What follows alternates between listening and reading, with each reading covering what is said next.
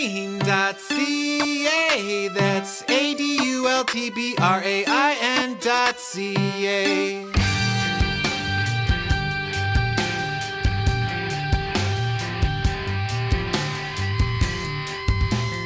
Grimerica. Healing an immune-suppressed condition is no different from healing um, cancer or um, Parkinson's um, at all, to me. Okay, guys, welcome back to the Grimerica Show, episode five twenty-one, I think. We're going to be talking to Kimberly Meredith a little bit later about uh, some more healing stuff before we switch gears here for a while. Fun chat. And we got uh, everybody's favorite podcaster, Graham Dunlop, joining us. Hey, buddy. From, from Studio B over there. Studio B. Studio eighty-four. Studio B, yeah. And, uh, yeah, we're going to come at you with an intro here and let you know what's up. We're, I think you're fully recovered from the hunt now. Uh.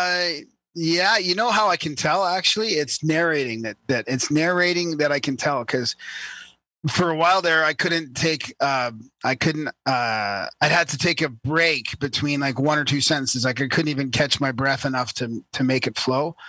But now I can, pre- I think I'm pretty much back to normal. The only thing that doesn't last right now is my voice.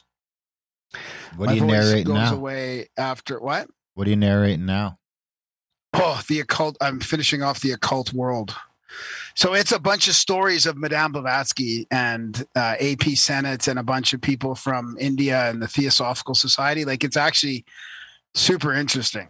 It, it, oh, man, I, I'm really looking forward to this one coming out, because it's all about like them them communicating with the brothers of the secret society. Like, it's all these all these uh, incident, uh, incidents and evidence of Madame Blavatsky and her friends in India doing all these crazy things and communicating with the brothers and sending notes back and forth. They describe it, dude. I was I was looking for, I got to find this quote in there. They describe it exactly the way cell phones and wireless technology works.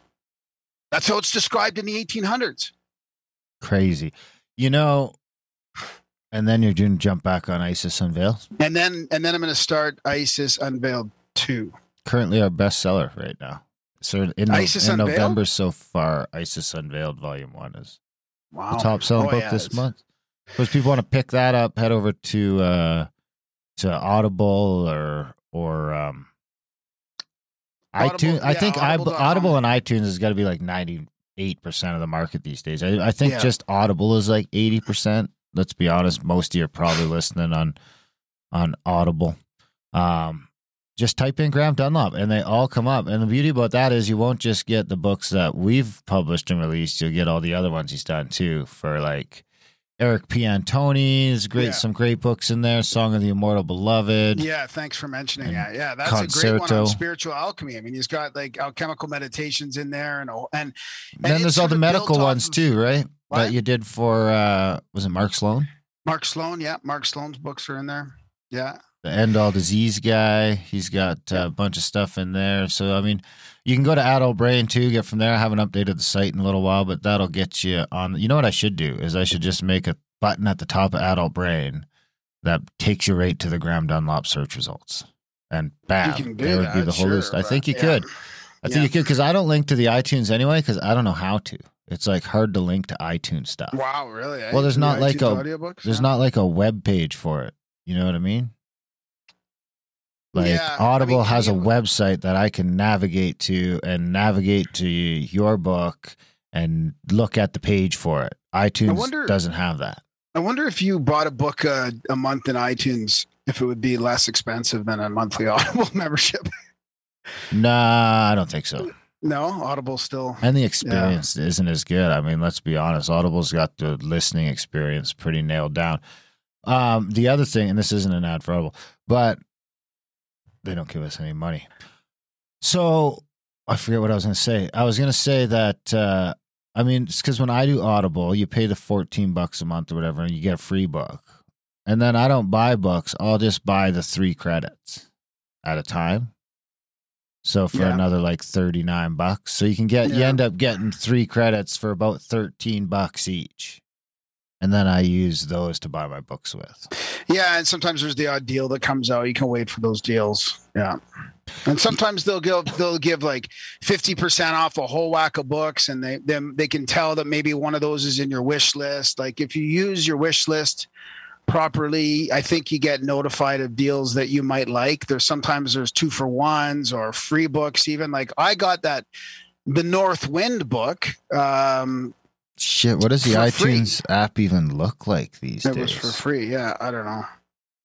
I'm listening. Oh, it's to... the star. It's the purple white with purple with the white star. You know, I'm going to look for your a book of yours in here right now because I've fucking never looked in the store here before. Which one? Pick one. Uh, Religion of the Chinese. Oh, you just, is it Ancient Religion of the Chinese? No, it's, I always thought it was, but it's just Religion of the Chinese. I've been calling it Ancient Religion of the Chinese for so long, but it's really just Religion of the Chinese. I posted it on Instagram the other day um, with some highlights on there. Oh, what a terrible fucking interface. Is it? I'm listening to Avi Loeb's book right now called Extraterrestrial. He's like, a pro- I think he's a professor at Harvard or astrophysics. I mean, his his resume is unbelievable. He's coming on the show in a few weeks, but uh, it's pretty interesting so far. Talking about that two thousand, twenty seventeen object that came through the the. Uh, I don't know if it came through the atmosphere. Maybe it came through our our uh, solar system. So I can't even get the cool. audiobooks to show up in iTunes. Well, you probably have to download a separate app now for it or something. I mean, honestly, Apple's really messing up their whole system here. So, that's kind I, of my point. I mean, Audible is, uh, is seems to be better for audiobooks. I mean, if you're listening on Apple, you're having trouble finding the books, let us know. But uh, Audible, boom, boom, check it out. adult brain dot c a. Check out those audiobooks Graham's doing. And uh, grab some. That helps the show. Helps us go, helps us grow. I mean, if we don't have the, the support and the growth, we just have to go back to work and not podcast anymore. We uh, hate to yeah, do that. To get, get a real job again. Exactly. I don't want to, I don't want to do that. Oh, can you imagine? You'd have to give up the show. It'd be too disheartening. Grimerica dot c a slash support. Stop that from happening. Sign up for a monthly today. Make a one-time donation. So what have you been up to? Haven't seen you in a while. Well, I had to take the cat in for... Uh, we uh, it's it's a long story. I don't know if I want to get into it, but America dot c a slash support. Yeah, good old vets. I mean, we don't have universal vet coverage. Well, I mean, they, yeah, I don't, I don't want to, I don't really trust the whole insurance thing. I don't know if I'd get pet coverage anyways, but I did have to take our new cat into uh, the the vet today, the twenty-four hour vet. Thank God there's a twenty-four hour vet actually, but it wasn't eating and, and stuff. So uh, it's got either either pancreatitis or gastro something or other or a physical blockage. So they're gonna they're gonna.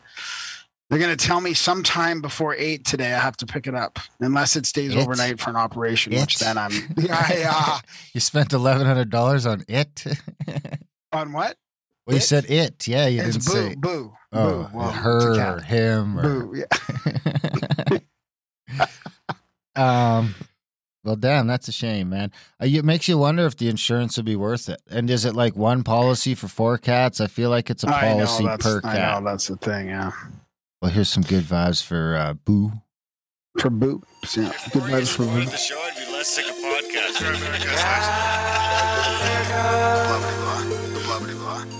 Hoping that cat makes a speedy recovery. At least it's not, uh, hopefully it's not COVID.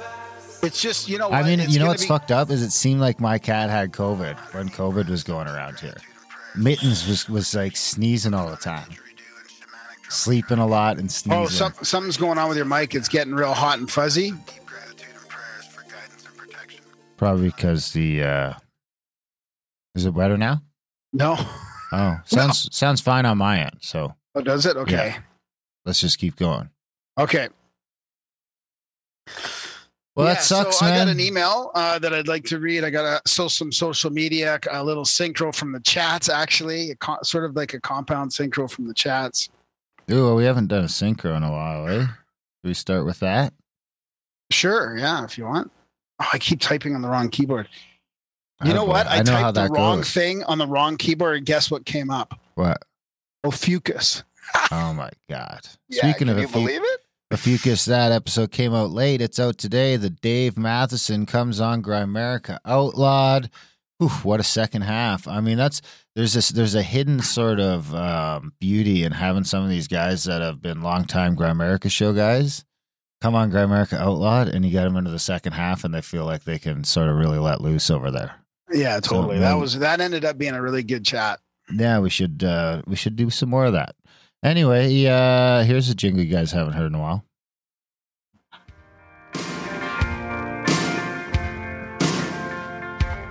I want a good score from a synchronicity. If Graham reads it out, then Darren might give it to me. Hey, don't you please read it low. Yeah, yeah.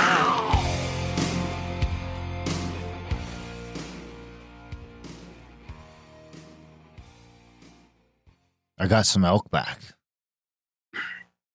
When you come in the studio this week, I'll send you home with some.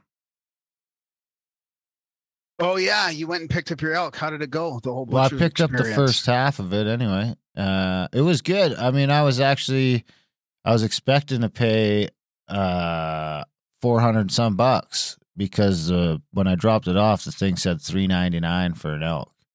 But I was kind of in a jam because the weather's too warm to do it myself in my garage right now. I I don't. I think I'm going to build a cold room. I was talking to Chad. Shout out to the Reverend in the chats.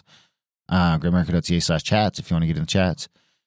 And he was talking about how it's not that hard to build a cold room. He figures like if I drywalled off a section of my garage and put a like a ten thousand B T U A C or two in there, that would do it.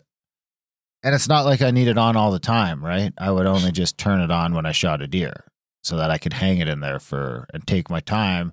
You want to work with meat when it's at a fairly cold temperature. Otherwise it's sloppy and it's, you know, it's just not good. You want to keep it below between like three and five Celsius.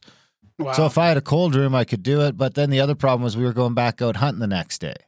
So if it was winter, like it's supposed to be right now, not that I'm complaining, not complaining. I know that saying. Is what's weird. Those we have these Chinooks, and some some sometimes you're in winter when you're you know you're killing things when it should be below, below zero. Yeah, the weather really should have been that, good right? enough for that for that elk to stay in the back of the truck while we were out yeah. hunting the next day. But it was yeah. twenty degrees almost, so it had to go yeah. to the butcher.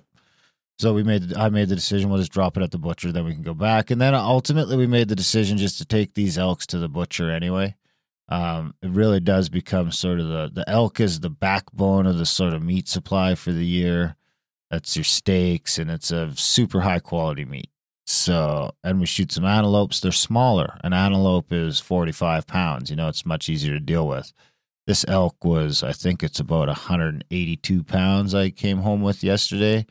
I mean, that's a lot of meat to cut up. To be messing package. up yourself. Yeah. yeah, exactly. So the elk and the deer are, If I when I have the facilities for it, I can do it. When I can keep it in a cold room and stuff like yeah. that. But uh, I mean, I'll still do the deer myself. But the elk, sort of now, I've got all my my professionally done meat, and then I'll do my sausage and my jerky deer myself, which will be soon, a couple weeks. Yeah. I mean, I'm hoping that, that I'm gonna let it cool down before that happens, which it looks like unfortunately is only a, a week or two away now. The cold weather's coming. I think today's like the last warm day in a while. Maybe it's funny when it's summer and you think about the cold and the winter. You're like, when it gets to zero degrees, it's going to feel so cold. But when it gets here, it's like nothing. Like today, I didn't even notice it being cold today. That's not bad. I mean, here's the so, thing. Even when it's like minus ten, minus fifteen, it's not bad. No, it's not. You can it's, get it's into when it. When it hits minus twenty that it kind of You can becomes... get into it. You know, it's nice because you can, you're never overheating. Oh, I was, I used to be shoveling the snow with my shorts with minus twenty when I was in my biohacking phase. If you're layered up, I mean, it's kind of nice because you can't get away from the heat in a lot of ways, but you can dress for the cold and be prepared for it. And Right. I mean, right. I'm hoping this year to get a lot more skiing in. Really? Yeah, I haven't skied in a few years. I'd like to get back, start getting back into. I don't know if they. Uh, yeah, okay. Well, we'll talk about. You that. You can test. Yeah, I already checked. Oh, did you? Yeah. Okay. Awesome.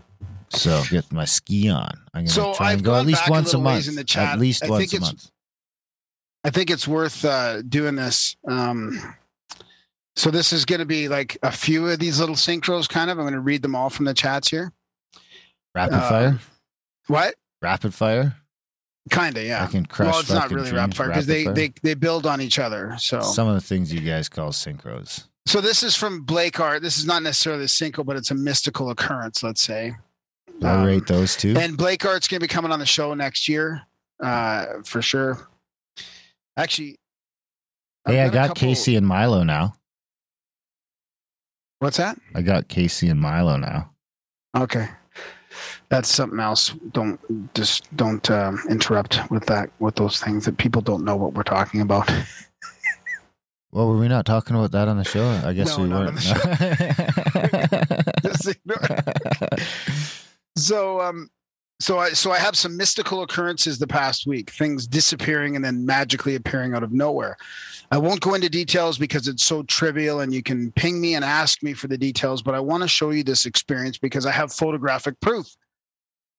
Unfortunately, my wife, oh, okay. I wonder if I, so people got to know if they put these stories in the chats, they may be read on air. Um, oh yeah. Everything in the chats is fucking possibility of. No, in those, can, like not necessarily Congress and all, but in no, no, it's channel, all like, fair game. I mean, I reserve the right to publish anything in the chats. Oh boy. I might make I'm, a book one day. You're just going to download all the chats and write a book. Oh, can you write a book?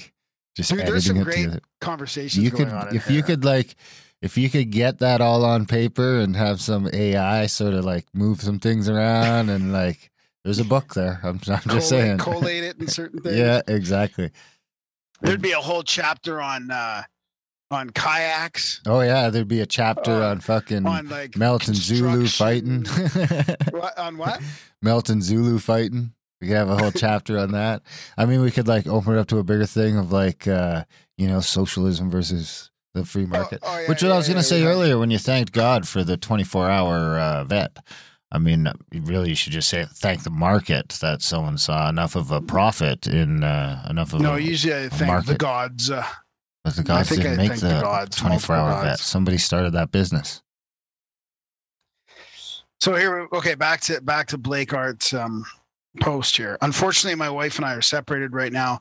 I'm still in daily contact with her and our relationship is good for the most part. I had to take her to the airport super early Monday morning so I could use her S U V this week because I have to move. I went to the basement of her condo.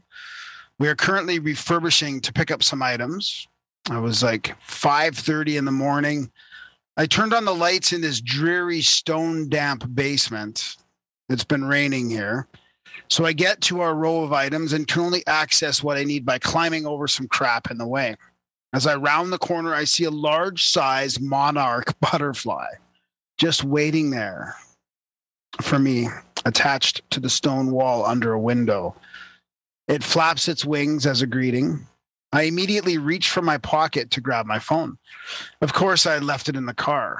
So I talk to my new friend and say, "Hey, don't go anywhere. I'll be right back." I climb back through the area and grab the phone out of my car.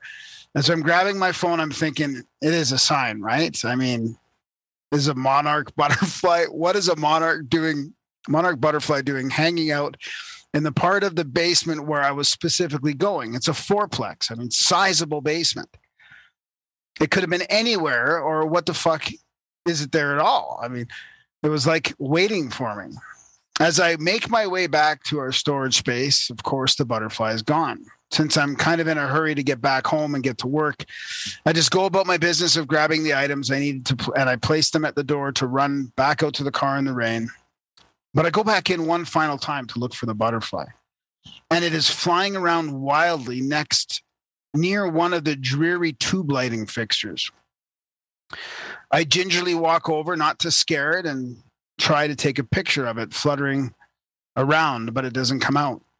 So I stuck my arm out and did my best Terrence McKenna impression and say, "Come here." Lo and behold, my new pal came straight toward my arm and landed there. So for the next five minutes, I hung out with him on my arm. He moved his wings and just sat there with me. It was very touching and emotional for me. So he attaches pictures of it. Oh, he's got a picture of it flying through the air too. This is the kind of sign that that at least lets me know that all my fruitless efforts have so far have not been in vain, and that there is a light at the end of the tunnel. Nothing goes unnoticed in this realm of consciousness. Um, this has done wonders for my re- morale. Just keep going. When you're going through hell, like a lot of us are right now, just keep going. And he attaches pictures of this. And I mean, the the monarch butterfly on his on his dusty arm are it's crystal clear, like it's gorgeous. And he's got a picture, a selfie with his face and the butterfly just sitting on his arm. I mean, and it's it's crystal clear again. The king is coming. So everybody's like, thanks for sharing, Blake. Um, and of course, Bill has to do, Bill Strutt has to do a search for monarch butterfly. It represents strength, endurance, spirituality, trust, standing for what they believe in, transformation and evolution. That's exactly everything. How you interpreted it. Onward. Definitely, so, definitely uh, transformation. So Paul Savage says, great synchro. Last winter, I had a monarch butterfly show up at my work and land on the loading ramp of the chairlifts in minus twenty-five dead of winter as a message, and shared the experience here. They're great messengers. So he was on a chairlift at a ski hill, and a monarch butterfly came by. Yeesh. And he sends a picture of it. So then Jaybird pipes in, I almost hit a bobcat on my way home yesterday evening. Just a bit ago, I, I stuck up a conversation with some guy at the brewery who came face-to-face with one this morning, out now hunting. Might be the same one as I was in a real active as or as I was in the real act of our last night as he sees, as he was hunting this morning. I'm just trying to read, get through the um, grammatical errors here.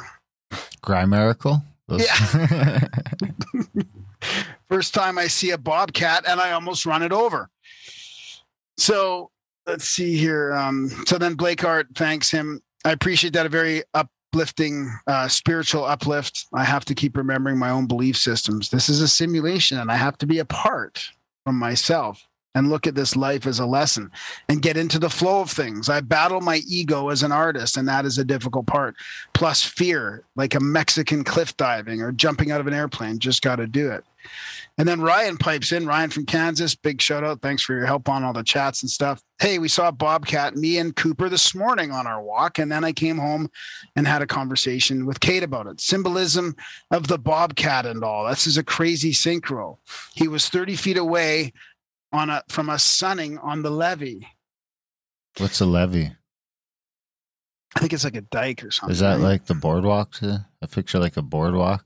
I, I picture like a dike. Like but the levee's the thing that broke. So is it like the, the point the that goes breaks. out into the it's water? It's like a dike probably, right? Is a dike like a breakwater point that goes out yeah. that stops the big waves from hitting? Yeah. Interesting.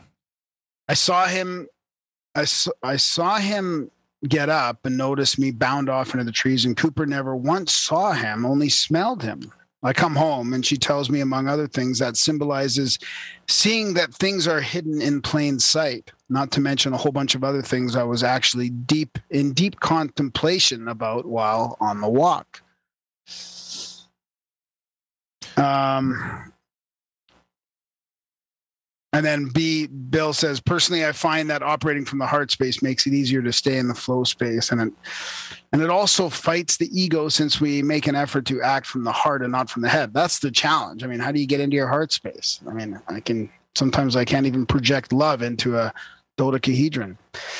Bobcats are pretty uh, shy. Usually we have one in the neighborhood I see once in a while. And then. Why are you trying to project love into a do- dodecahedron? Don't you remember our episode with, uh, oh, we got to talk about that. We got to talk about that too. The, uh, we got a gift box. Actually, we'll save it for next, uh, next week, because I haven't opened everything yet. Oh, I do have to give a shout out. Speaking of that, actually, you, let's finish this first. Okay. Here's what I will so, say. I forgot what I was going to say. Go ahead.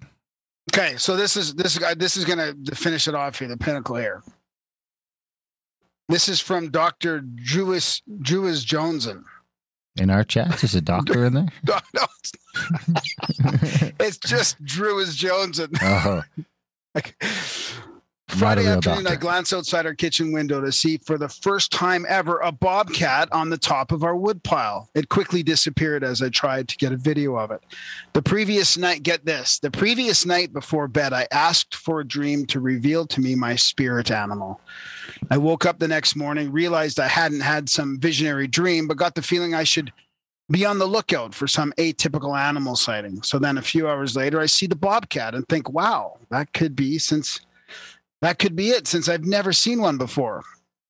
I then made a mental note to be on the lookout for more synchros related to bobcats for more confirmation that this could be my spiritual animal.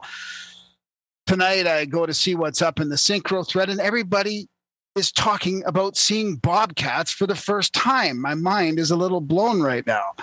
And then Ryan says, welcome to the profound Grimerica Synchro Club. Pew, pew. And then, of course, Ryan talks about being a cat in the former life. Ryan was a cat? I yeah. could see that. I was thinking maybe a dog. So in, I think uh, I got this bobcat symbolism thing open up here. I'll take that from there.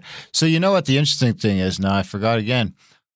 When bobcat bounds as your spirit animal, it's time for deep introspection. Bobcat as a totem animal belongs those with ancient soul wisdom. And as your power animal, when you need to uncover secrets.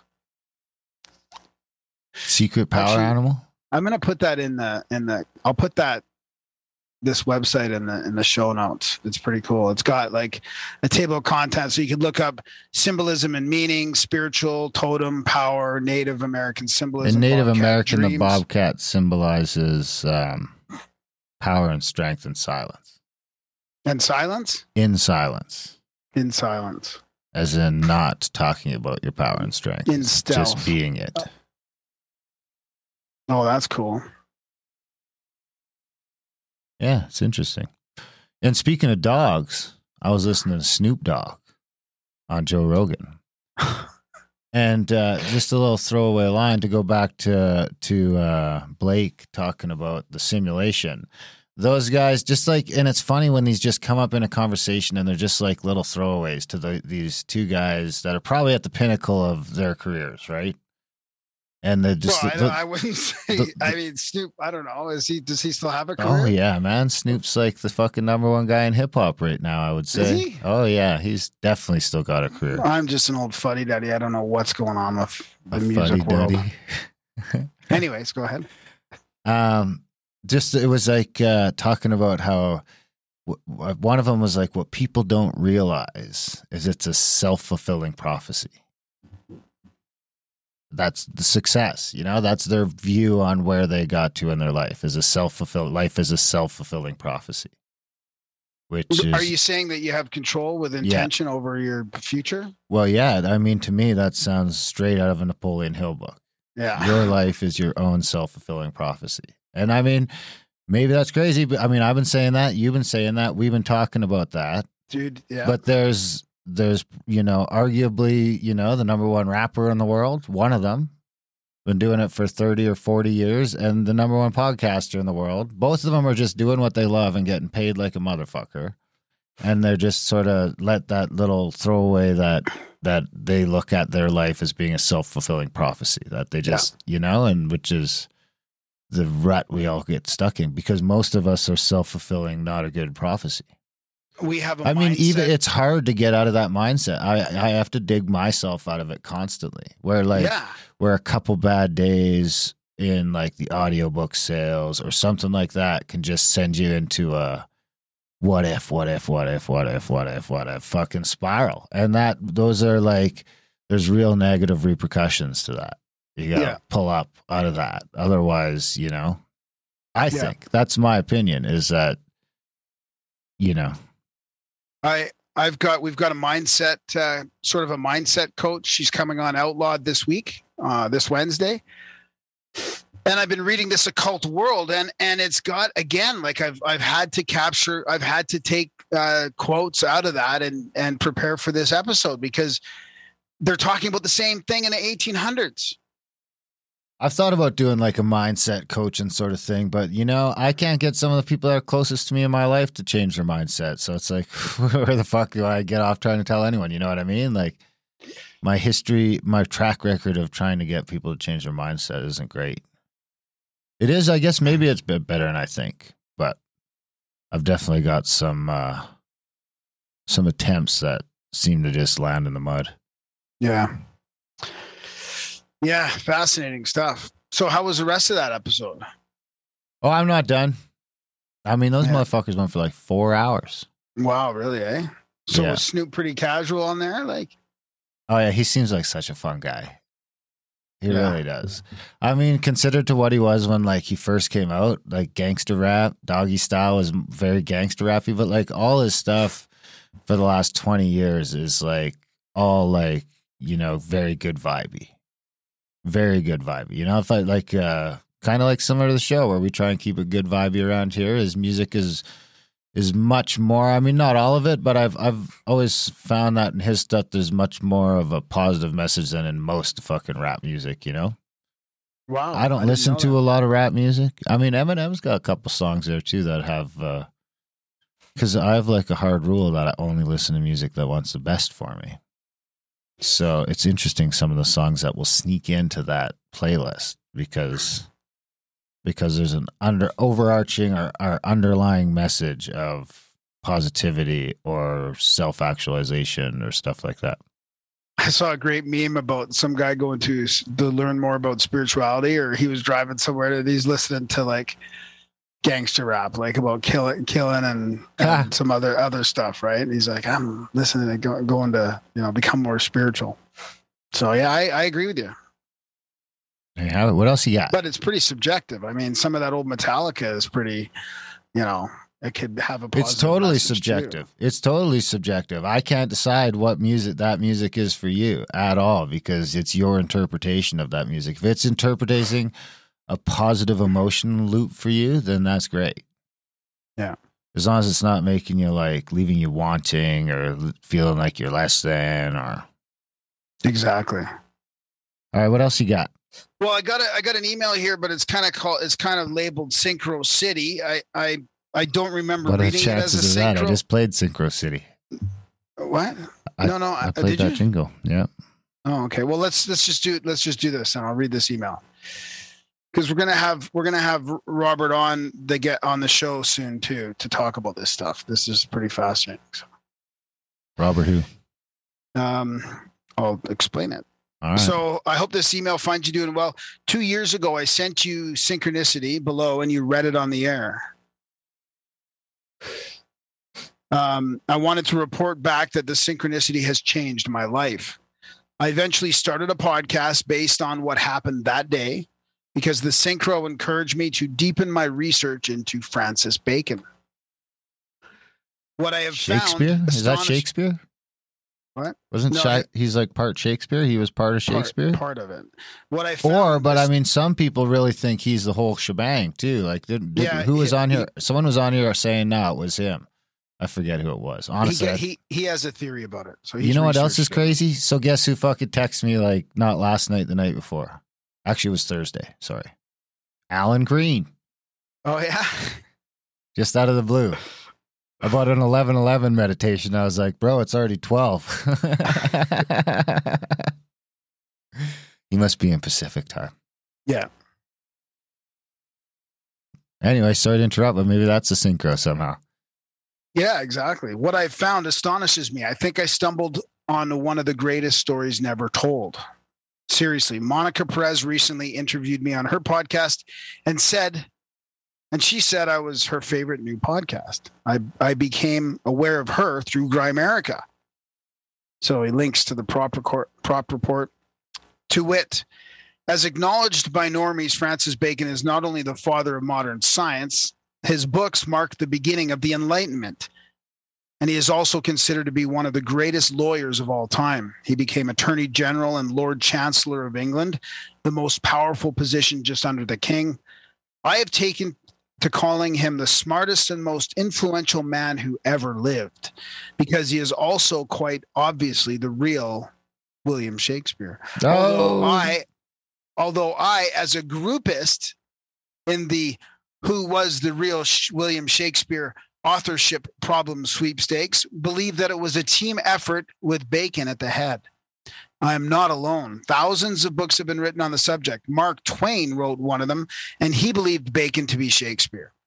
Where it gets really crazy, though, is that it appears Bacon is also responsible for creating not only modern Freemasonry out of the legacy of the Knights Templars, but also Rosicrucianism. It turns out that Rosicrucianism is almost synonymous with transhumanism. There's more. Both groups are secretly Gnostic and have given the world scientism and seem to be responsible for the Great Reset, in my humble opinion. Bacon was heavily involved in cryptography and espionage and British intelligence, and he taught the modern world how to do spying right or wrong, I guess. Darwinism, eugenics, communism, fascism, and the alien craze all came out of London. Not to mention the Industrial Revolution and a couple other things like banking and sports and the English language that have conquered the world.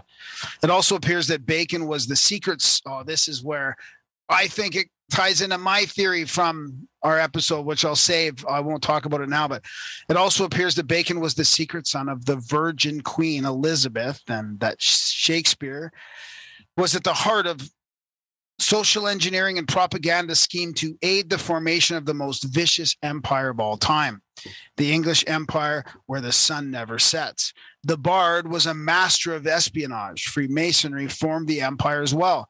There's more, but I'll stop there and wipe the foam off my mouth. I know it sounds crazy. I know how crazy it sounds, but that's what I've found. And once one knows the basics, I hope I have presented it all in such a way as to make it all interesting and believable. Show one to three, give a listen if interested to episode four at the hidden life is best dot com, where I try to summarize it, including a deep dive into the tragedy of Macbeth via the film Roman Polanski made of it. The podcast is also on Apple and elsewhere.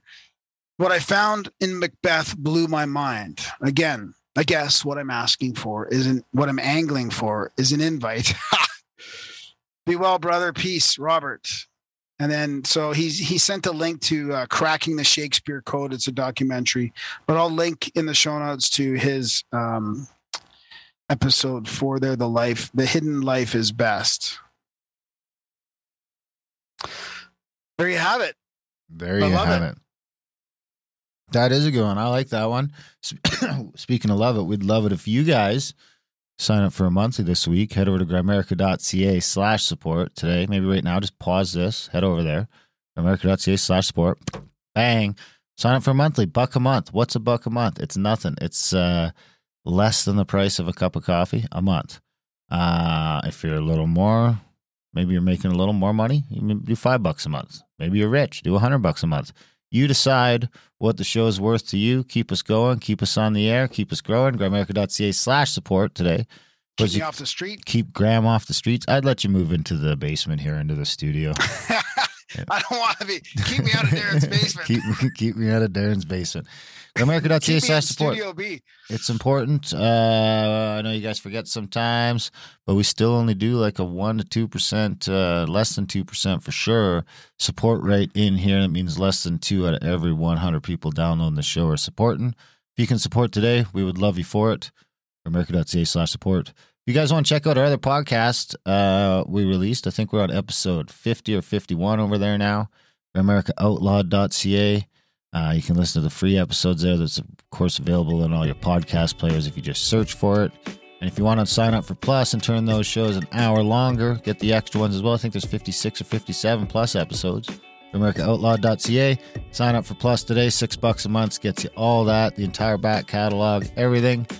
And a great way to support everything we're doing over here. And then there's the audiobooks. adult brain dot c a gets you over there.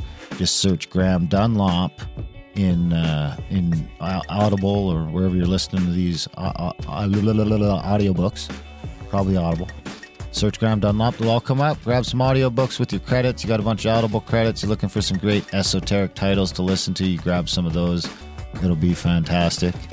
And uh, I think that's about all I got. I'm going to blab about this week. Join the chats, Grimerica.ca slash chats. And enjoy the chat with uh, Kimberly, Kimberly Meredith. Meredith. Your bio there, bio guy? No, uh, we uh, that's coming in. The oh, future, that's right? Next week? Yeah, oh, well, why week. Wouldn't you have said that? Enjoy the chat, Kimberly Meredith.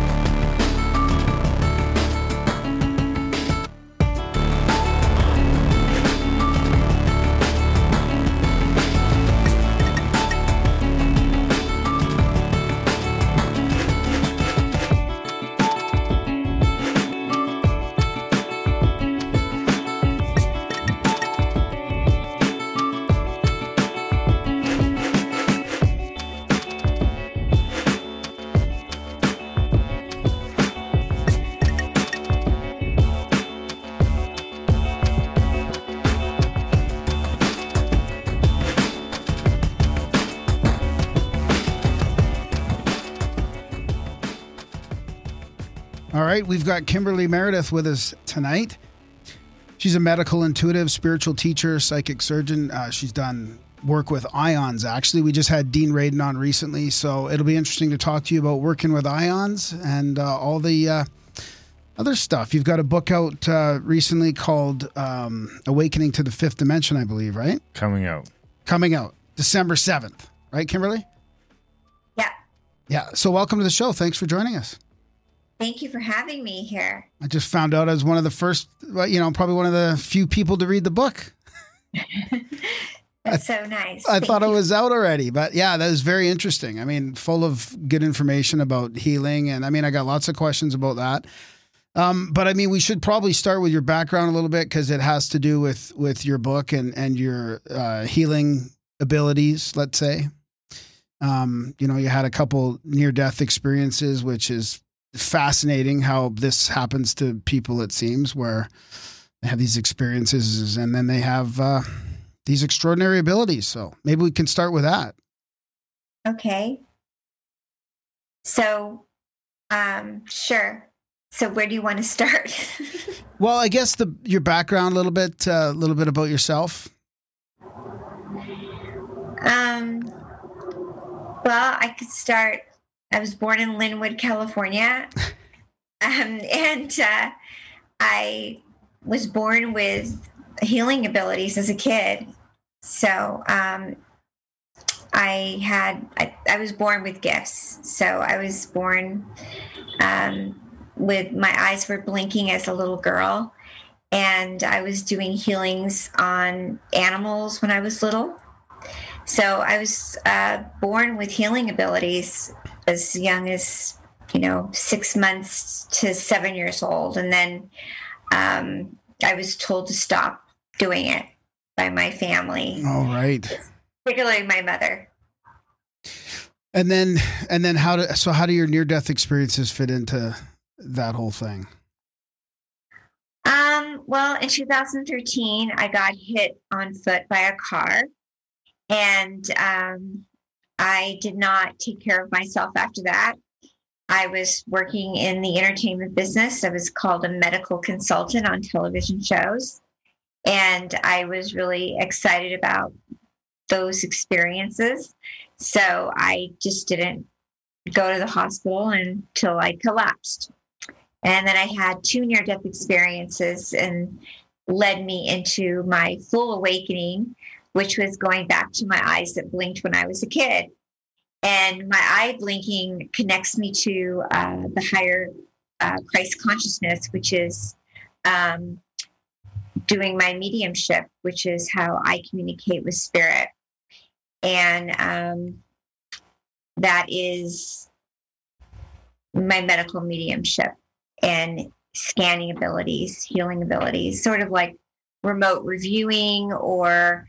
Um, like, I don't know if people know of Edgar Cayce. So I'm sort of like a really, really, really fast communicator through spirit with my eyes um, and hands. And I found that out after the N D Es happened to me. They reawoke up all of the gifts that I had as a kid. So did you did you stop blinking after your family kind of said uh, you shouldn't be doing this, that kind of thing? Did you stop blinking for a while? Yeah, I stopped from seven to all the way up to two thousand thirteen. Oh, wow. So you actually weren't blinking that whole time or or communicating with, with that at all. And then that that N D E reawoke that. Um, I don't know if I wasn't communicating with God. I always loved God. I always loved working in the hospitals. I always was a caretaker, always serving, but I wasn't a, a medium. I wasn't working with spirits like I am now. So what was it like to to realize all that after after your awakening? Mind-blowing to all of a sudden come home from going out of my body, um, having an N D E, you know, not even knowing the word was an N D E, just experiencing dying, going out of my body, and then coming home in a wheelchair, um, and all of a sudden... Um, uh, like I think a month after having my eyes blink again, and, you know, not knowing at first, oh, my eyes are blinking like I was when I was a kid. And then understanding that I'm leaving a life that I was really used to having. I was living with my uh, boyfriend at the time, working in the entertainment business, and understanding that I probably would never hold my head up for very long. I wasn't able to walk.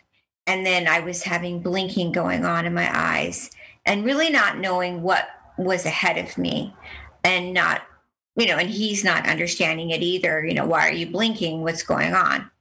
And then not knowing what my next step of my future was going to be.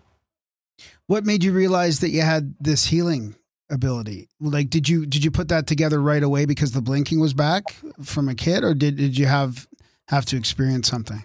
Yeah, no, I didn't know. I just knew the eyes were blinking. Um, didn't know one meant something, the other meant the other. I didn't know any of that stuff.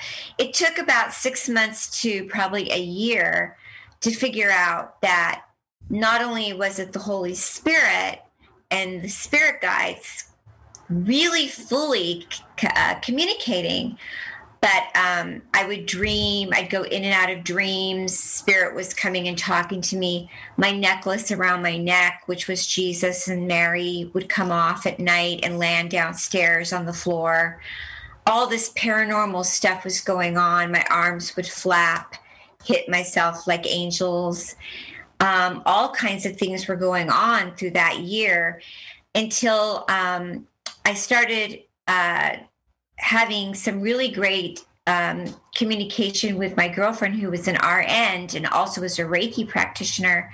She would come over and rub her hands together and put it over on the back of my head and try to do healing on me because I was suffering from a hardcore concussion and none of the um, uh, medication was working. And I talk about that in the book. And I didn't know what Reiki was. And I was like, this is working. And we were praying. Um, we were praying in Hebrew. We were praying the Hail Marys. And when she would do that, my eyes would blink faster because they liked it.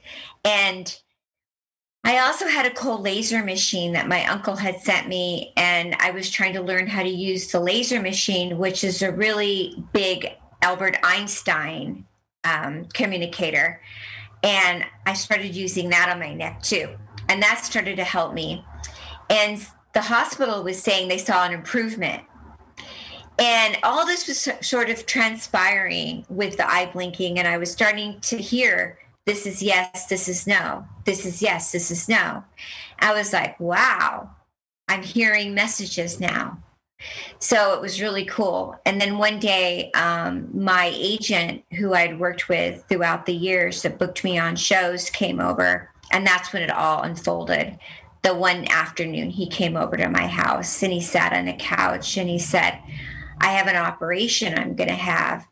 And I said, oh, and he said, what have you been doing? I said, I've been rubbing my hands together. I've been praying a lot on my neck and my head's been feeling better from prayer.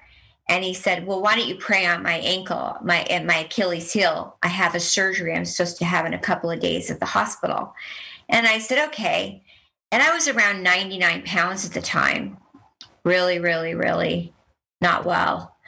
But slowly getting better. And I prayed on his Achilles heel. But I remember I wanted to say the Hail Mary. So I said the Hail Mary. And then I picked up my cold laser wand and I just put it on there for a few seconds. And um, he left. And then about, I think it was an, it was the next day. He and then he called me and he said, "I'm healed." and and and I said, and I remember it was so weird because I never heard anybody say it like that. "I'm healed." And I said, "What do you mean you're healed?" And he's like, "I went to um, the hospital and they did an x-ray on it and the Achilles heel never came back down. It's completely healed. You have healing ha- hands. And I said, "I do?" And he said, "Yeah." And he said, "I'm getting chills right now because I'll never forget it." He goes, "You're a healer." I said, "I'm a healer?" He goes, "Yeah, you're a healer." And I've done acting, medical, technical advising. I've been a nurse's aide my whole life, a volunteer, always wanted to be around sick people, helping people. And then I couldn't give up my acting jobs and helping the set. I just could never leave the hospital. And and I went, but healer, I never heard, never heard the word healer. And, and he kept saying it, "You're a healer, you're a healer." And I kept just like, it was so weird. And then I said, "Okay." And my eyes weren't connected yet to the scanning ability, which is finding cancers and things like that yet. I was just doing the healing and the laser. And then he goes, um, you know, "I'm going to tell the guys over at Gold's Gym," this is in L A, um, "to come over and you could do the healing on them." And I said, "I guess," like that. And I still wasn't that strong. I was still in a wheelchair and still working on myself. And I had my boyfriend living here. And I said, "Okay." And so he wasn't kidding. He started sending people to my house and they were coming over in their gym clothes and I needed to get a Reiki bed. So I bought a Reiki bed. I put it in the living room and they started coming over. I got a little whiteboard. I would write their names down, just like a little clinic in my living room. And they would come over and I would lay my hands down in different areas, put the cold laser on them.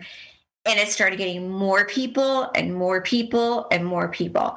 And then all of a sudden, that went from my eye blinking and going over people's bodies and going, "Did you ever have a rotator cuff tear here? Did you ever have a hernia here?"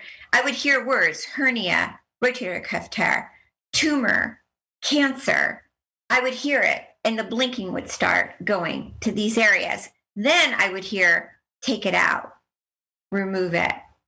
Take it out, get how, it out." How how long did that happen before you started hearing that?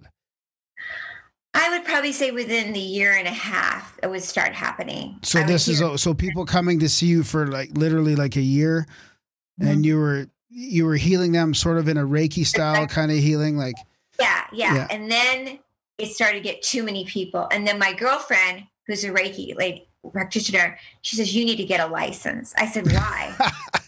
"You got to get a license." So then I got the Reiki license, but I got kicked out of the first Reiki class because they were like, "How many people did you Reiki today?" And everyone around the room was like two, three. They'd get to me, I would say fifty.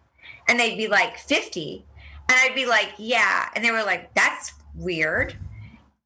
And then I would, they say, I'd say weird things like, "I see spirits around people," because I see orbs and spirits. And then I was blinking. So they would kind of like just sign me off and get me out of the class. So it was like really weird. I I got my Reiki masters within like six months. Yeah, they shouldn't have done. I mean, geez, the, I took Reiki too, and they were pretty open about all that kind of stuff. I mean, we could talk about all kinds of crazy stuff. It was really weird with me. And then I progressed super fast and more and more people were finding out about me in L A and what the secret, the secret, what's oblique producers, and all these people were coming to my home and it got out of control. And then my boyfriend was like, "I'm giving you two weeks. And if you don't stop blinking," just kind of like my mom, it was a reenactment of my mom. Oh my God. And he's like, "If you don't stop blinking," um, and I'm like, "What are you talking about?" Um, "if you don't stop blinking and this thing going on in the house, I'm moving out." Wow. Not very supportive. And I said, I'm I'm a healer. And he's like, okay. But then it gets worse. So then this lady hears about me from um, Maryland, and she has an expo. And she called me and she said, do you want to come to the expo? There's, um, I feel that you are a medical medium, a medical intuitive, she called it. And I said, what's a medical intuitive? And she says, a medical intuitive is someone that's like Edgar Cayce. I said, who's Edgar Cayce? And she's like, you're Edgar Cayce. You're channeling Edgar Cayce. She goes, I've heard about you and what you're doing. And I said, oh. And then she says, you did a healing on my friend. You went through every single thing in her body and you knew everything. That's like Edgar Cayce. So then I told my boyfriend, I said, I'm like Edgar Cayce. He goes, what? Who, who's Edgar Cayce?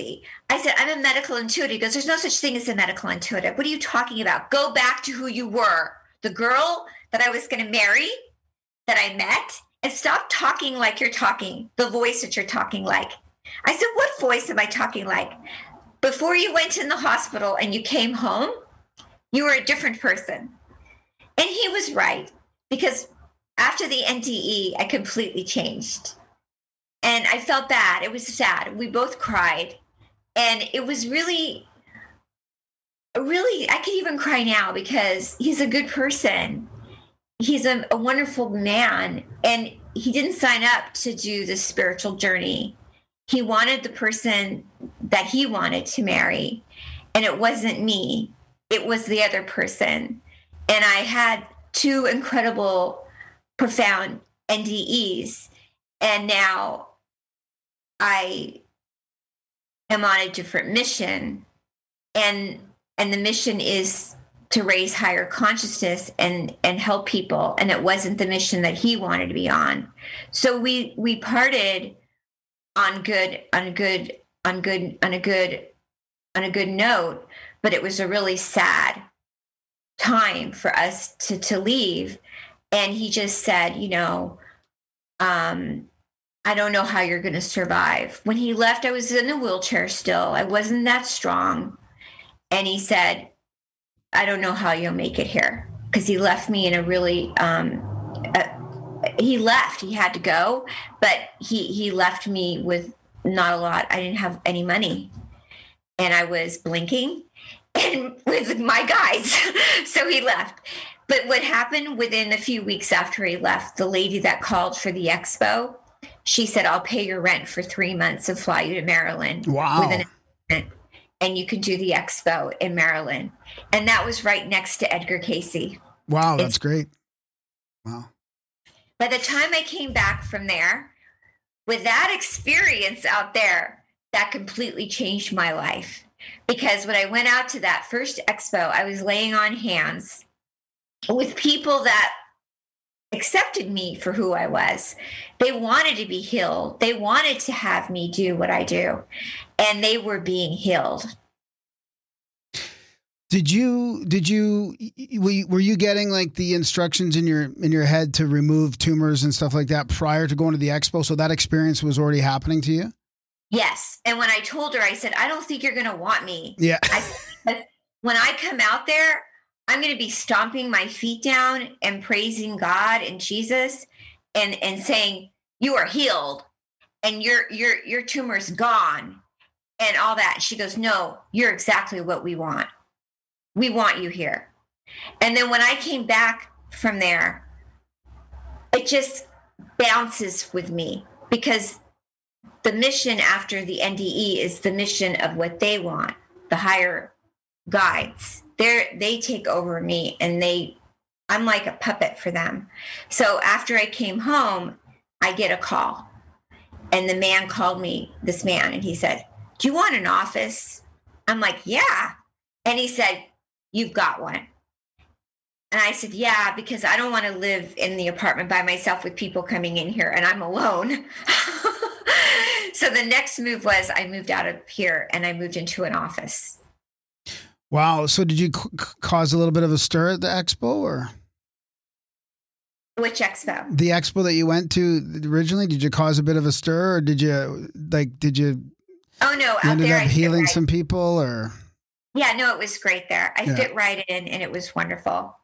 But when I came back to L A, I got the office, and then I started shortly after that doing the L A Conscious Expo, the New Life Expo, and then I flew to New York and did the New York Expo. And then ever since then, I was circuiting circuiting around the expos. Wow, wow. So did you, what was it like when you first started hearing the difference between, you know, the area of the body and then them telling you, like, remove or, like, what, did you re- understand what they were saying at first? Or did you even, did it even dawn on you that you could actually do something like that? No, when I look back at the videos and I see how radical I am and how radical they were or doing it, and, you know, now we're in COVID and I can't do those radical things, um, I see myself getting on top of people, putting my hands down people's throat, you know, on their throats, taking out lumps in, on stage in front of people, and people loving it and cheering and going crazy and, and liking all that and going in audiences and picking people. And many of them speaking on camera and going, it's gone. That's just what they wanted to show, that we could be in the fifth dimension and go and heal ourselves. And so to answer your question, I don't think about it. I just do what they tell me. Wow. So, so then you're, so you're doing the circuit, you're healing people at these expos, you're gaining more notoriety and attention. And are you starting to hone, hone the craft a little bit? Like, yeah, they're teaching me, the guys are teaching me how they want me to do it, but show others how to do it also. That's the next step. Like, they want me to do it, to show people how to do it. And then as it was honing and crafting, they would start having the audience come up on stage also and participate and do it too. Wow. Which was super fun. So what do you mean by the fifth dimension? How, how does this, like, how does, like, let's say physically healing somebody with hands on and all, and how does that have to do with the well, fifth dimension? Well, now you don't even need to do it hands on. Like, now since COVID broke out into the, and even before COVID, I was doing it just, I do Skypes and stuff too. And then even on stage, it can be just distant healing too. It's just like co-healing the work, distant, like scalar energy. But um, we're in a third dimension right now. I mean, dimensional frequencies have been going on way before I was born. We live in dimensions. We're multidimensional beings. So we have a choice to be in any dimension we want to be in. Um, the third dimension is just dis-ease, worry, fear. When we're in the fourth dimension, it's where it's more of nature. Um, the fifth dimension is where all is possible. It's super magical. It's the dimension that you can do all of these things. And then beyond the fifth dimension, it's just sort of just everything and more. So it's the God, the, the, the miracles, the miraculous. That's how I see it in my view, because that's how I live it. Um, and when you're multidimensional, you can bounce in and out of all these dimensions. You have your own consciousness that chooses what dimension you want to be in. Can I go into a lower frequency? Of course, I'm human. Do I rather be into the higher frequency? Yes. I'd rather stay in a fifth dimensional frequency. That's the energy that I crossed over in. So when I was in the other frequency, when I had my N D E, I experienced that dimension. So would you say that that's different than the astral realm, or let's say if you're lucid dreaming and you're, and you're in that sort of different plane of existence, that's different than the fifth dimension, right? The fifth dimension is just more of a vibratory thing. Yeah, I'd say I'd say the, the astral realms and things like that are higher, even a higher dimensional frequency. I say to have psychic abilities or an awakening, you need to be in the fifth dimension. Are you healing them from that dimension then? Because like we've had guests on that talk about astral projection and healing in the astral realm and, and, um, so are you actually, do you think you're accessing it from that realm then? you have to be in a fifth dimensional right. state of consciousness. Right. Yeah. Yeah, that's fascinating. And so can you talk about some of the the more, um, I don't know, some of the experiences you had at some of these expos with people, like healing them in front of other people? Yeah. Um, my gosh. Do you have any so that come many. to mind? Yeah. Yeah, there's a lot of them. Um, just going through the audiences and finding people that have had, um, you know, what I do is in the audiences are a little different than what I'm doing now, because I used to be able to go in the audience. So now I stand up on stage and I just kind of wave my hand across and I can pick somebody from really far away. Before I used to walk right in, but now we have distancing. Um, and I'll just kind of remote review and I can see someone where my eyes will blink and say, can you come up on stage? And they'll come up, and now I don't lay them on a bed anymore. I used to lay them on bed and scan people like that. Now I just scan you from standing from a distance holding a microphone, and I'll just look at somebody and wave my hand across. I don't know if you can see me. I'll wave, yeah, wave yeah. my hand across that, and I'll just say, they're telling me, the guys are telling me that you have a thyroid issue or you've had a brain tumor or you. So like, for instance, I had someone that had a thyroid tumor stage four, and um, uh, also they'll tell me why she got it, and I'll know what year she had it. And then I'll say, um, but this is like before COVID. Yeah, yeah, that's okay. That's right, kind of what right, we're, yeah. Yeah. Right now, I don't really lay hands in public. In my office, I will lay hands on somebody yeah. to just piss it off their body. But but on Skype, I will do distant healing, yeah. and it does work. And so one of the most miraculous things I think I've ever had happen at the expo is that I laid hands on probably like a grapefruit um we even have it on a YouTube um, ball of a person's, um, it's like a gout tumor on a lady. And it just, from the vibration of the whole room singing Om and me laying hands on it. And she was speaking in Hebrew, and we were all praying and Om, it just went all the way down.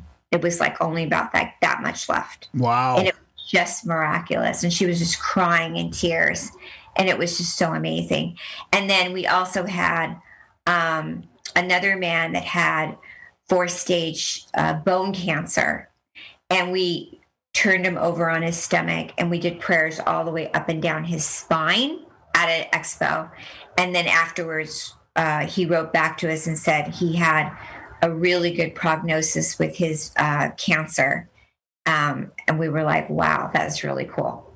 Yeah, it's fascinating. Can you accidentally go in and out of dimensions, or do you have to be aware of it? Like if I just, because I'm not a dimension guy, but I, so if I'm just out hiking in the bush for a while, can I just like slip into the fourth dimension without being cognizant of it? Or is it something you need to need to do on some level? Yeah, I feel that sometimes people are in a higher dimension and they are not even aware of it. Most people right now are in the fourth dimension because we're moving out of, we're being forced to move out of the third dimension right now with all that's going on right now. We're not, we think we're in the worst dimension, which is the third dimension, but we are actually, um, in uh, the most amazing awakening right now. So we are moving into the fourth dimension, um, which is love and, and, and, and joy. And, and a lot more people are meditating. A lot more people are trying to do more self-care. Um, I don't know if you've noticed that, but people are trying to be more awakened. They're trying to like not drink out of plastic. They're trying to do more walks. They're trying to take care of themselves now more because they're seeing, oh my God, there's COVID. There's all this stuff happening. So most most people are, are going into the fourth dimension. So yes, you you can if go into that fourth dimension. Chad, do you have any questions? Uh, yeah. Um, does it uh, work on other things? Like you've mentioned some pretty serious medical complications like uh, the stage four thyroid uh, that you're describing. What about uh, some of the people that um, they're hospitalized from COVID, for example? Um, have you tried any of those ones? Yeah, I have COVID miracles all the time. Um, I work on, that's a huge part of my practice right now, is immune suppressed conditions of all kinds. Um, so when I scan people, I'll pick up if they've had COVID or if they are going through it. Um, so it's very promising, um, working with that particular, um, issue. And this is something I think it's going to get easier to handle. Um, I think the more that we're aware of our environment, environmental pollution, things to eat, how to take care of our homes, um, I feel we can combat this in the future. And by calling in the higher source spiritually and, and understanding it's not only just about what we eat, Um, but also about boosting our spiritual immune system is really important, and how our environmental lifestyle is important. Does that make sense? Yeah. John? Yeah. yeah. So with, uh, I'm sorry, with what you do then is, would you describe it as a, a skill or a talent? Is it something that uh, other people could learn? Oh, what I do? Yes. Yeah. I find it as, what I do individually is how I do it. And I find in my, in my book, I talk about how I find that every person can open up their own gifts and, and have, yes, their own tools, and learn how to communicate with their guides and, and, and, and, and move into the awakening and empower themselves in their life to be healed, yes, and, and to also communicate with their guides and angels to stay healthy and strong. And if they have to take medicine, that's fine, but they also can live a holistic lifestyle too and be empowered into this fifth dimension and beyond. Do you happen to know what your recidivism rate is for those that you've helped? Uh, like, uh, does cancers ever come back, for example, or they have to come back for a, a second treatment? If they're healed with cancer? Yeah. Uh, what you were describing before, like you uh, said that uh, in the one case that uh, the voice had told you what had caused that uh, issue for that one person. I think it was a thyroid issue, uh, what the cause was. So once you've uh, cured that, does it ever come back? Like if it's an environmental um, toxic? Co- yeah. Yeah.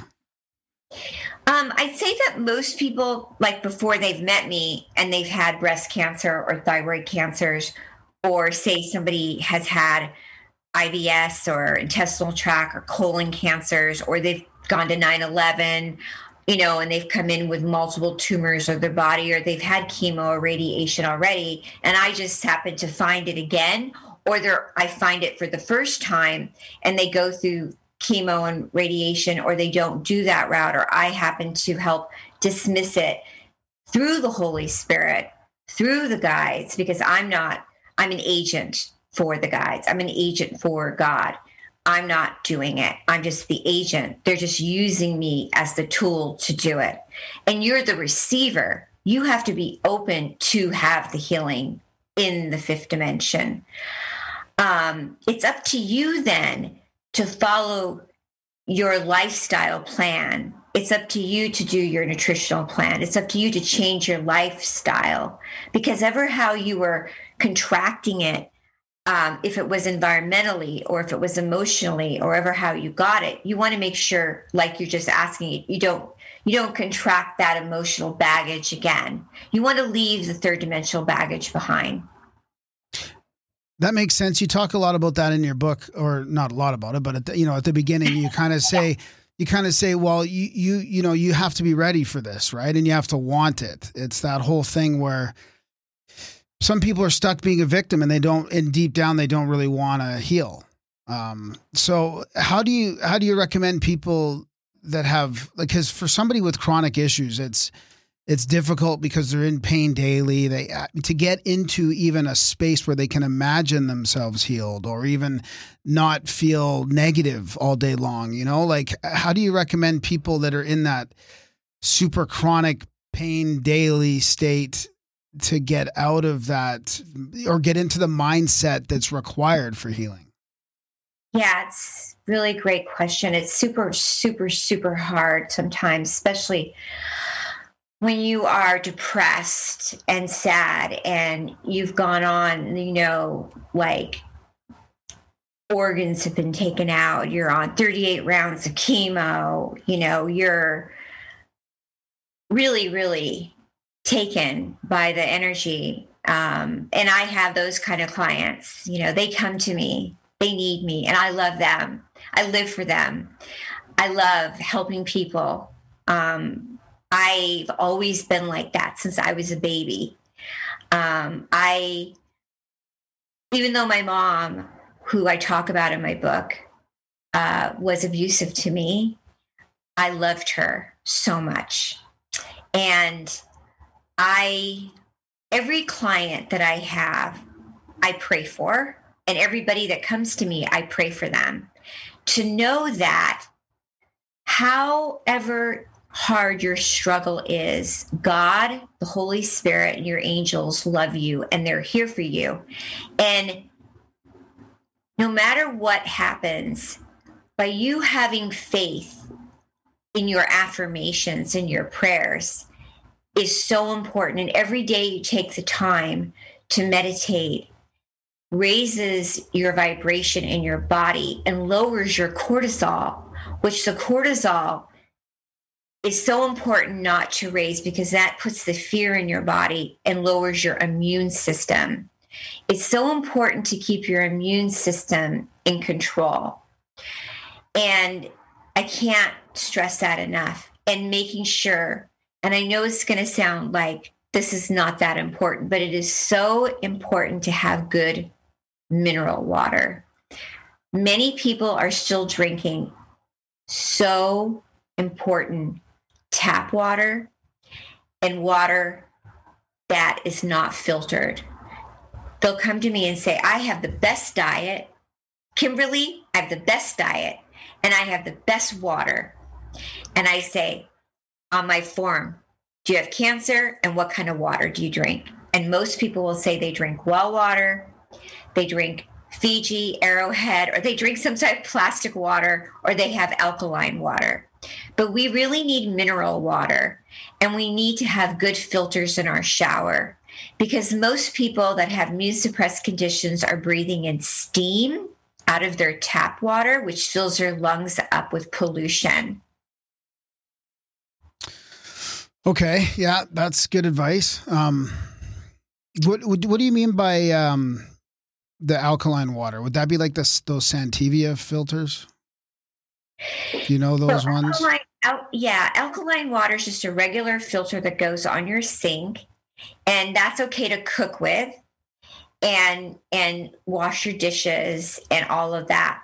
But most people that are immune suppressed, or just maybe you're healthy too, you do need extra minerals like a spring water. Okay. And then the daily, daily, whatever you can do daily for meditation, prayer, affirmations, have that faith in, in that, and that'll help. Getting your vitamin D, getting your sunshine, you know, it's so important just to, you know, I go over this. It's really, really important. Yeah. Okay. I got a weird one for you here. Is it, does it feel different healing COVID since it's a bioweapon? Leading the witness.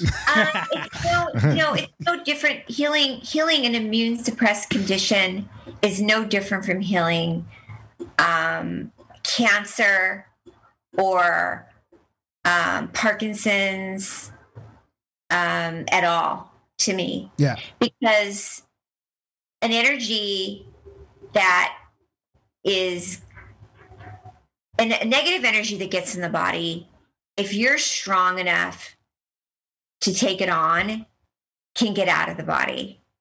So anything that gets in you can get out of you if you're strong enough to, to take it on. Okay. Um, so I'm I'm curious as to, you know, when you were talking about hearing the, uh, like when you do your your hand scan and you hear in your head sort of what what's going on with the person, do you actually see anything in, in the bodies as well? Because I think, I think I've heard of some medical intuitives that like see images or auras or something go off with organs and stuff like that. Or is, is yours all sort of like um, channeled in your head? Yeah. No, I see, I hear, um, I do see energy leaving people's bodies. Yeah. I see, see colors and see stuff when they breathe it out. So like, would you see, like, do you see energy leaving when you, do you, when you heal somebody? Like, would that be the negative energy from a tumor or? Yeah, I, I could, I see sometimes bright lights around people's uh, bodies, which is like light souls. And I can see negative energy leave the body when they breathe out oh, negative wow. frequencies. Yeah. Wow. So let's get back to the timeline kind of then, because, uh, you know, we'll get into like what, why you decided to write your book and stuff like that. But, but you were doing the whole circuit, you got your office, um, and then you you were doing all the expos and all that. So what, what happened, uh, after that, at that point? Gosh, pretty much, um, uh, like how did IONS, how did it, how did it happen that, cause, cause, cause you've got a good, you got a good section in the back of your book that talks about the scientific um, studies on your work and the results, which is important, which is important nowadays. I mean, it shouldn't have to be important, but it's important to know that these things are getting measured by scientists, and IONS is so, such a respected institution. It's great that you managed to, to work with them. So maybe we can talk about how that came about. And, yeah. and your experience with that, working with that.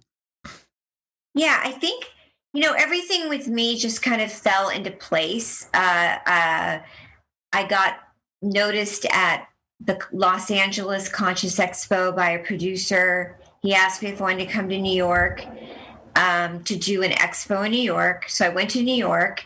And in New York, I did an event at the Life Center um, in Connecticut. And in Connecticut...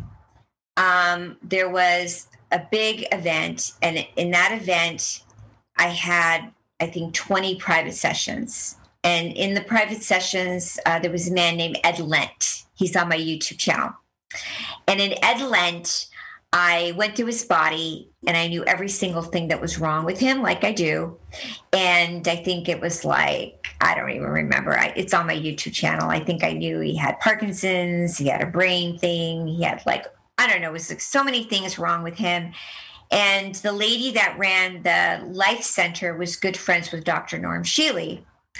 And the producer of bringing me out there was Alan Steinfeld, who's been producing events in New York City for a long time. And he owns a, a, a show called New Realities T V. And um, uh, Barbara, who owns the Life Center, kept seeing all these you know, so kept seeing all these people just, you know, coming in and out and me doing all the healings. And she also had a double mastectomy. And the double mastectomy um, that she had, there was a, uh, I can't remember, a physician there. I think she's on my YouTube channel. They had been working on plastic surgery with lumps from the double mastectomy. It's okay. I talk about it because there's a YouTube about it. And um, hardcore incisions. I don't know if you know about those mastectomies. They leave a lot of scars. Yep. And um, she asked me, could I do a laying on hands of the scar? And I said, okay. So I took my hands, I rubbed my hands with some oil, and I said the Hail Mary around the lumps of the tissue where they had did the incisions. And after that, um, the um, doctor came in and she said, this can't be, this could not ever, no one could ever have done something like this. And they took photographs and the scars were completely smoothed out. And they were like silk, and her breasts were nice again. And the Ed Lint testimony was enough, and Barbara to call Doctor Shealy and say, Doctor Shealy, there is um, a girl here named Kimberly Meredith, and she just smoothed out my lumps, uh, incisions from my mastectomy. And there's a man here named Ed Lint, and she knew things in his body that no one has ever been at my center before. No psychic or medium has ever been at my center before that could do anything like this. You need to see her right away and test her. And then actually that was really cool, because after that, my abilities heightened even more. Wow. Because my, my guys started liking to help boobies, boobies. They started to like smooth boobs out and stuff and help take more booby lumps out. But then I thought, I didn't even know Norm Shealy or anything about, like, I'm like sort of a weird healer. Like I didn't know what Medical Intuitive was or Norm Shealy or anything. And then I remember I got, uh, when I got home, he called and I was picked up the phone. He goes, hi. And I'm like, hi, who is this? This is Doctor Norm Shealy. I'm like, oh, hi. He goes, do you want to come visit me? I thought it was some weird person. I was like, I didn't know who it was. And then he's like, I can fly you to, um, you know, Missouri, and you can stay with me and we can do some testing on you. And I was like, okay. So it was really bizarre. Yeah. And but, then did, go ahead. But you went. And then, and then I went there, and then, and then my friend Alan Steinfeld flew out there, and but that was a hard journey for me. I, I mean, people think that was like, oh, Kimberly went out there, and it was like easy. It wasn't. Why? Why is that? Because I was going to ask if, if it changes the way, like being tested scientifically is a bit different. It must change the whole environment, the whole feeling of it. Did it? Did it feel differently trying to do stuff under the microscope, so to say? Yeah, no, it was really intense. Um, getting there, uh, being there, being tested by, you know, a lot of, having a lot of people, um, you know, it's a lot, it's a lot of work, you know, you're a lot of, a lot of testing, going one patient after the next, after the next, after the next, after the next. And then they, they had, Alan flew in and he filmed it. And not only do they want the persons to fill out every single piece of paper of what they have, I have to scan them and tell with my brain and tell uh, Shealy and his associates every single thing. And then they wanted me to see, to dissolve lumps off of people's bodies and tumors. And they have to make sure that those tumors are completely gone. Wow. And that, so this is part of the IONS research, right?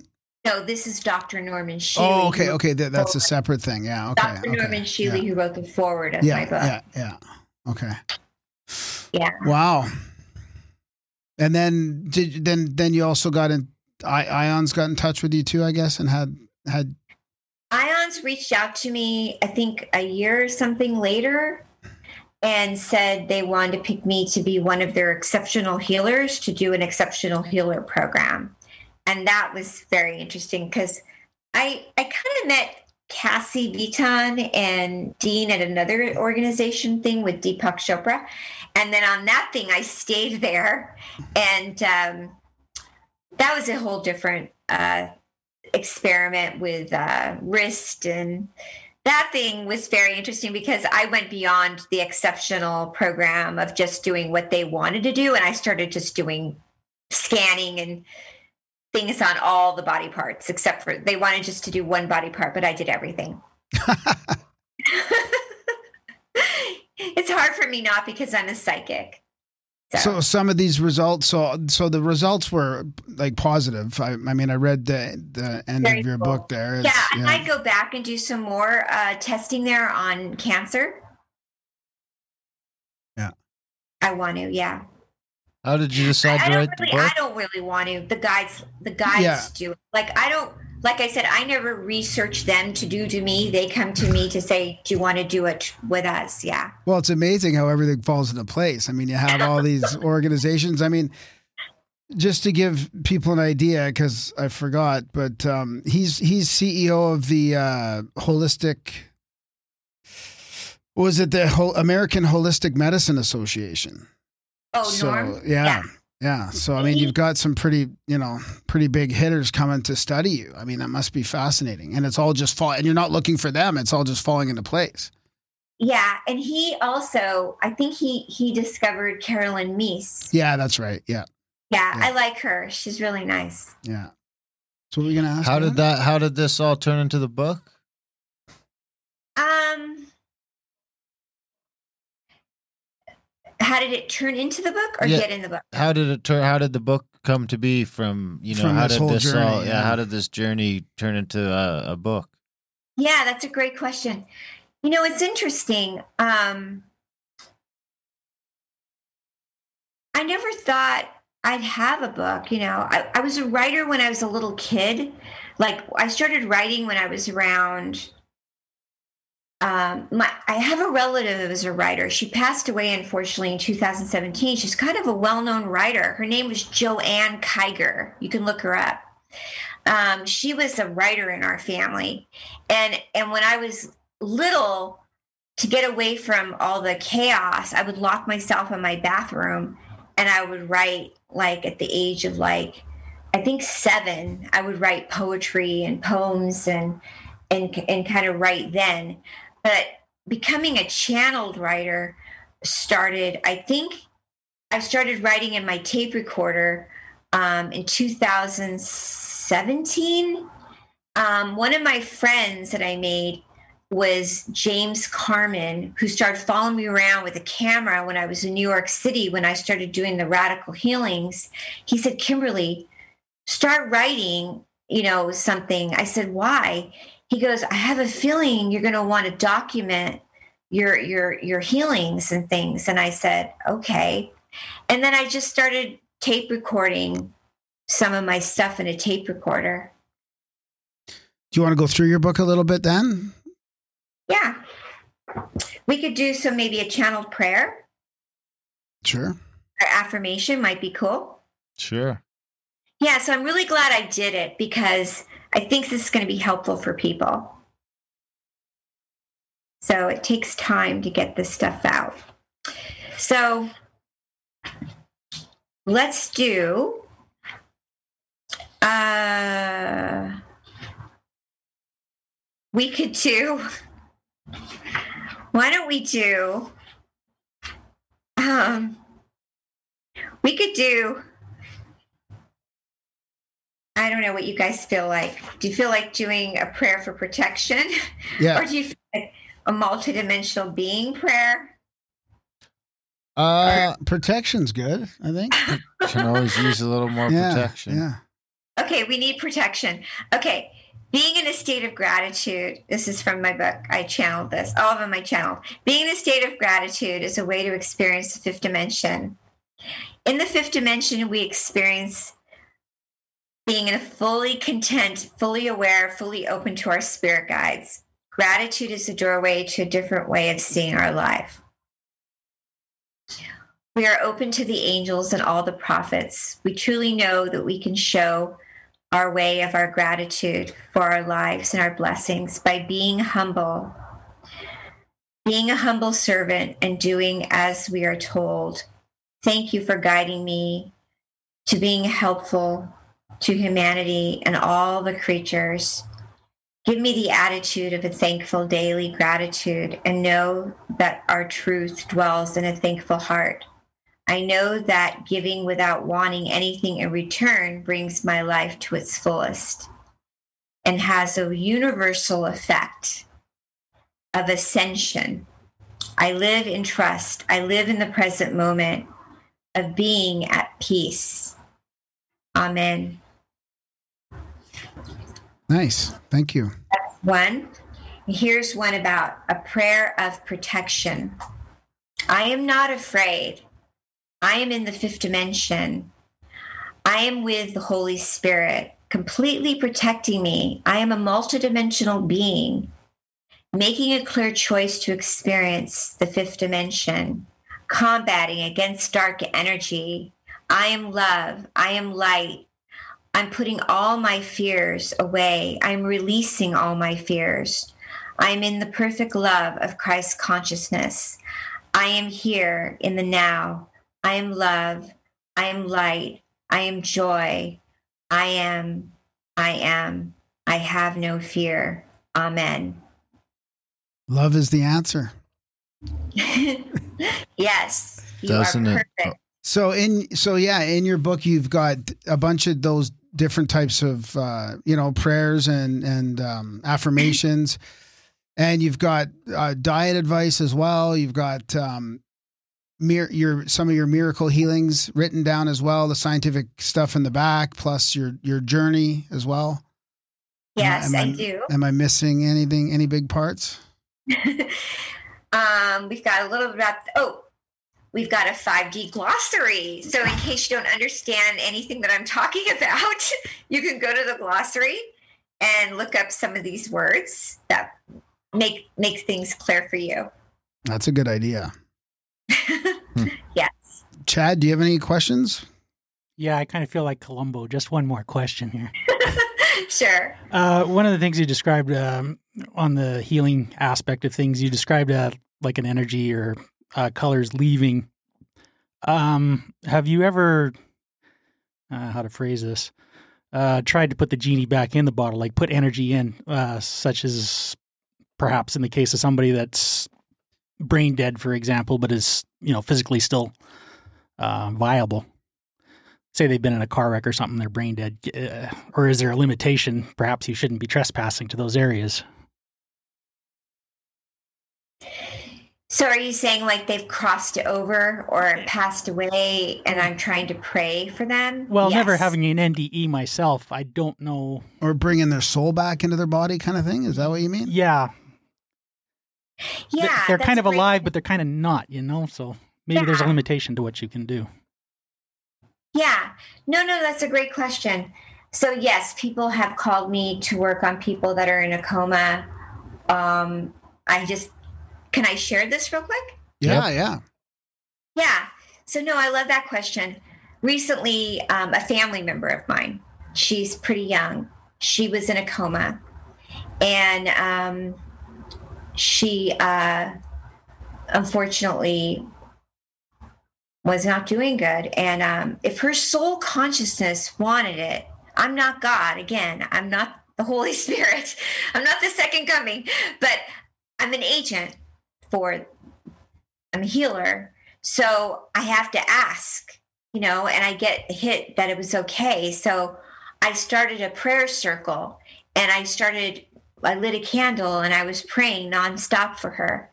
And she was in a coma and it was bad, but I kept feeling and I kept hearing them say, she's going to be healed. She will be healed. And I can tell when someone walks in my office whether they've been told by a doctor, which I don't feel it's okay for a doctor to say, you only have uh, two months to live, or you only have twenty-four hours to live, because I don't feel someone can say that to someone. Yeah. I don't know if you agree with me or no, not. No, I, I agree one hundred percent. Yeah. I mean, so yeah. They were telling my family member that you're not going to leave the hospital, but I felt she would be okay. So I started this. And she woke up and her eyes opened and she is eating right now. Praise God. Wow. Did it, did it happen in front of you? Did she open up her eyes in front of you or? No, I'm home here praying and starting a oh, prayer circle. Oh, wow. People. Okay. Okay. So I do this for many people. Yeah. And, and, and so the answer is yes. Praise God. Yes. You can put the energy of, of the energy of source back into people's bodies. Yes. Did she, was she somewhere, like, did she have any remembrance of where she was when she came back into her awareness or anything like that? Not I sure. don't know. Yeah. You'll she woke up. To interview all, some she woke yeah. up. That's all that matters. Yeah. Yeah. Yeah. Wow. That's, that's great. And I have many, many experiences with people where they've been told, you're not going to make it tomorrow. And they are living now two to three years later. Wow. Can you do private sessions for people? Yeah, I Yeah, on my website, the healing trilogy dot com, I do five, four days a week Skypes, two days a week at my office. I've never shut down during COVID, not one day. Good for you. Yeah, that's fantastic. Wow. Yeah, rock on. What an amazing story and journey. I mean, holy. What was the website again? the healing trilogy dot com. Okay. All one word? Yeah, the healing, the, the healing Yeah, The Healing Trilogy. Okay, we'll, we'll put that in the show notes. And is that where the book will be? The book comes out next month, December seventh. Uh, where it'll be available? It'll be available, obviously, on your website, uh, Amazon. Yeah, thank you. Thank you. You guys are my favorite humans. Oh, thanks. Wow. Thanks. Yeah, it's been great. It's been great chat. Yeah, nice to get to know you. And uh, yeah, we'll recommend people check your book out. Thank you. Okay. I really appreciate it. Awesome. Okay. Take care. We'll talk to you soon. I might be uh, getting in touch with you for a session. Oh, I love that. Okay. Thanks. Okay. Okay. See ya. Thanks. Bye, you guys. Thank Bye. you. Bye. Bye. Bye. And that was our chat with Kimberly Meredith. Uh, what'd you think, buddy? Yeah, it was uh, good. I, I like how it ended up flowing. I mean, I was a little concerned because this is like, uh, I, I mean, I guess it's different different now because we have these two shows. So they kind of overlap. Like we had a two-hour episode very similar on healing and stuff. So then we feel like we're doing this, all this healing stuff. But I mean, if people only listen Take to- Take it up with the booker. If if people only, you can't do, things are rescheduled all the time. You cannot time it. Are you properly. defending you the can't. booker? I am. But you know what I'm saying? So, but- But the Grimerica show, I don't know. I, I, I'm not sure if we've had a lot of healing ones, but it sure feels like we've done a lot of these sort of spiritual healing ones. So we're going to have to take a break from that. But this was a good this was a good one to sort of finish it off, I think. I mean, I think it ended up being... I'm looking forward to winter to catch up on some stuff. What what'd you think? It was good. Yeah. I had a good time. Yeah. I'm honestly, this one, I'm, I might end up uh, booking something. Yeah. For you? No, but for somebody else. I mean, it just fascinates me, these N D, the people that have had these N D Es, and then they have these abilities. Like, I, I, I mean, it's just... Oh, I should hit you with a shovel. But just, can we do it, like, just by injection or something? Or why don't you just go get your vaccine? Well, she can almost no, bring you it, back from the dead. That'll right? be your no, N D E. Back in you. That no, could be your it, N D E. No, no, no, because it, it won't happen if it's a bioweapon. Oh, the uh, the vaccine's a bioweapon, yeah, too? Yeah. Well, yeah, of course. Dude. Is, so it's double bioweapon? It is. You, we're all, it, it, there's not many people going to stay out of, stay clean out of this. You're going to either get have to get the thing or the jab, you know? And what if you get neither? Um, then you're, you're pure, pure blood. blood. Jinx. I've heard that a couple times now. You guys are getting weird with this. I feel like I'm in a fucking... True Blood episode, yeah. For fuck's sake. That's what I called it the other day. I go, True Blood? I'm like, no, it's not True Blood. It's Pure Blood. You fucking weirdos. Big thanks to uh, Kimberly for coming on the show. Big thanks to Chad, who's coming out on the elk hunt, of course, uh, with Graham, and I am about a mile on the elk hunt. We'll probably record some hunt uh, episodes while we're out there. Hopefully we'll get at least uh, uh, an hour recording in or something. I mean, you always think you're going to get some recording in, and then you don't. I know. But we're not allowed to do anything except sit in the hotel room because we don't have vaccine passports. I have to send Miles in to get the Go, food. We'll get coffee. We're going to cook. Yeah. I got a bunch of food I'll bring out there. We got some steaks and some oh, pork chops. So right on. We'll eat good. All yeah. that stuff. Anyway, big thanks to Kimberly. Big thanks to Chad. Big thanks to you guys for listening. Big thanks to Graham for reading the book. Even bigger thanks if you're uh, one of the few people who choose to support the great work or the work. I don't know how you think the work is. I think it's pretty great sometimes. If you think it's pretty great sometimes too, head over to Grimerica.ca slash support today and decide how great. A dollar a month, great. Two dollars a month, great. Fifty dollars a month, great. Maybe it's just a one-time donation, great. Maybe it's uh, email grandma at Grimerica dot com and say you fucktard suck, great. You decide. Graham at Grimerica dot com gets all the feedback. Grimerica.ca slash support. Send me some sightings and, and like trip reports. Yeah, trip reports and spiritual experiences and stuff like that. All that stuff. Yeah. And hate mail. Send some hate mail. Send some support. Healing stories. Miracle can, healing stories. You can get the audiobooks. Uh, adult brain dot c a. Isis Unveiled Volume one just come out. A couple other ones. Ancient Religion, the Chinese. Check all that stuff out. Get my book if you want. You know, I wrote a book this summer, a Canadian Shame dot c a, to check that out, or you can get it on Amazon. all that great stuff. We love you guys. Thanks for listening, and we will see you next week.